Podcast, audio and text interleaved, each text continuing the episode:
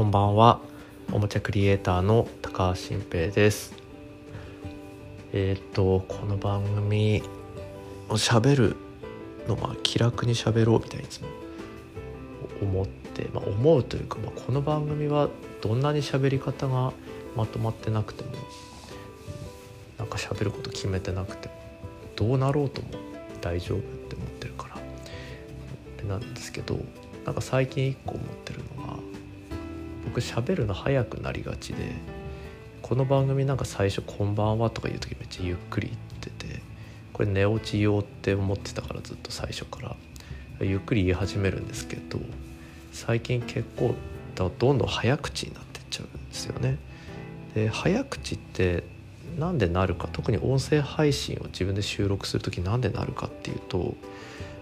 ゆっくり喋るのって難しいんですよ本当に。ゆっくり喋ってると次何話そうかなっていうのを忘れがちになるんですよね。でこれ理屈は多分割と簡単で早く話すと話し切って次の話題っていうところに1秒とかまあ一瞬でも早く到達できるから忘れないで済むんですけどなんかゆっくり喋っているうちにあれ次何話すつもりだったんだっけって忘れちゃうんですよ。その数秒の時間の差で忘れちゃうっていうふうに脳がなったんだと思うんですよね。だから早口になってるっていうところがあると思っていていやなんか憧れとしては話すことを忘れちゃってもいいからなんかゆっくり相手のために話せたらいいなっていうふうに思うんですけどなんかこう前前忘れないように忘れないように進もうとしてるっていうだからそんな気がするんですはいでなんかね僕その気楽と手抜きっていうものの違いについて今日話したいなと思ったんですよ、うん、なんか最近それを考えることがすごい時々あって、まあ、お気楽に生きていけたらいいなってずっと思う人生だったんです。昔から焦りやすいしなんか一個でもミスしちゃいけないとか締め切りに追われるみたいななんかそんな性格で苦しんできていてなんかお気楽そうだなって思える人を見るとあなんか自分もなんかあもう細かいこと気にしないで失敗してもいいからまあまあでいいからお気楽に何でもやれたらいいなっていうふうに思ってたんですよ。そこまで完璧主義だった気もしないんですけどなんかちゃんとやんなきゃみたいので追い詰めてしまうと自分を。うん、でそれに対してなんかそうだな仕事もそうだし音声配信とかでもいろんな細かいこと気にしないでもうまあまでいいや60点でいいや、えー、お気楽にやり始めればいいいいんだよね。っていう、うん、ふうに思おうとしてるというかまあなんか思ってる思ってるんですけどなんかそれって手抜きになっちゃってるんじゃないみたいなこともいつも合わせて思うんですよね。うん、気楽でいいやっていうふうに短絡的に思うのは手抜きなんだろうと実際それで仕事で作るものの質が落ちたりするのって、まあ、本末転倒じゃないですか。で音声配信だっていいや質落ちてもみたいなのはいやいいんですよ別に自分が好きでやっていることだから全て。うん、なんだけどお気楽にやると手抜きをするは明確に違うんだろうと思っていてだから結局お気楽にやるの正しいやり方っていうのは手を抜かないでちゃんとやるんだけど気持ちを楽に持つことができているよね。まずあのだから大げさに言うとそのなんだろうな。万事人事は尽くしたみたいな、まあ、ちょっとやることはやった。準備はした。ベストを尽くせる状態に今ある。パフォーマンスとしては。なんだけど、まあ、気負わずに、まあ、結果はどうなってもいいやでやるっていうようなことがお気楽にやるに近いと思うんですよ。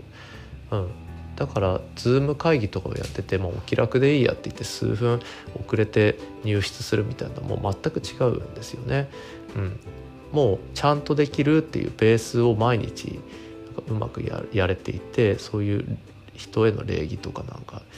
道理みたいなことはちゃんとやってるんだけど結果でもし何かがとうまくいかなくてもいいやっていうだからそういうリモートのねあの活動って増えたじゃないですか。だからもう準備を完全にしてやるべきことをやっていたのであれば途中で w i f i の電波が悪くなって止まって通信が落ちちゃって自分がそこになんか例えば講師とかホストとか、まあ、話し手をやってる時にそこで消えてしまってとか固まっていなくなると迷惑をかけることになるんだけどそれは僕のせいというよりもうどうしようもなかった。電波のせいなんだから仕方ないっていうふうにそこは思えないといけなくてそれでもうなんか心を病んでしまうっていうのはちょっと違うからちゃんとやれやれるというかまあちゃんとやるんだけどまあといろいろ予期しないことがあるとかうまくいかなかったという結果があってもまあいいよねっていうことがそれがお気楽ってことなのかなって思ってますかねはい。でまあそれで言うと僕やっぱ話し方ですごい直したいなって思ってるのはやっぱ挟み言葉で相変わらず「なんか」とか「まあ」とか多いじゃないですか。であとは話し方もなんかそう、まあ、今みたいに「なんか」って言っちゃうんだけどそういうのもなんだろうな、まあ、これ後で言うか。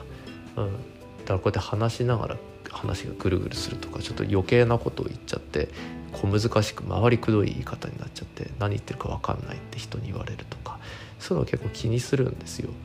えー、分かりやすくはっきり少ない言葉で伝えられることってすごいなって思うんだけど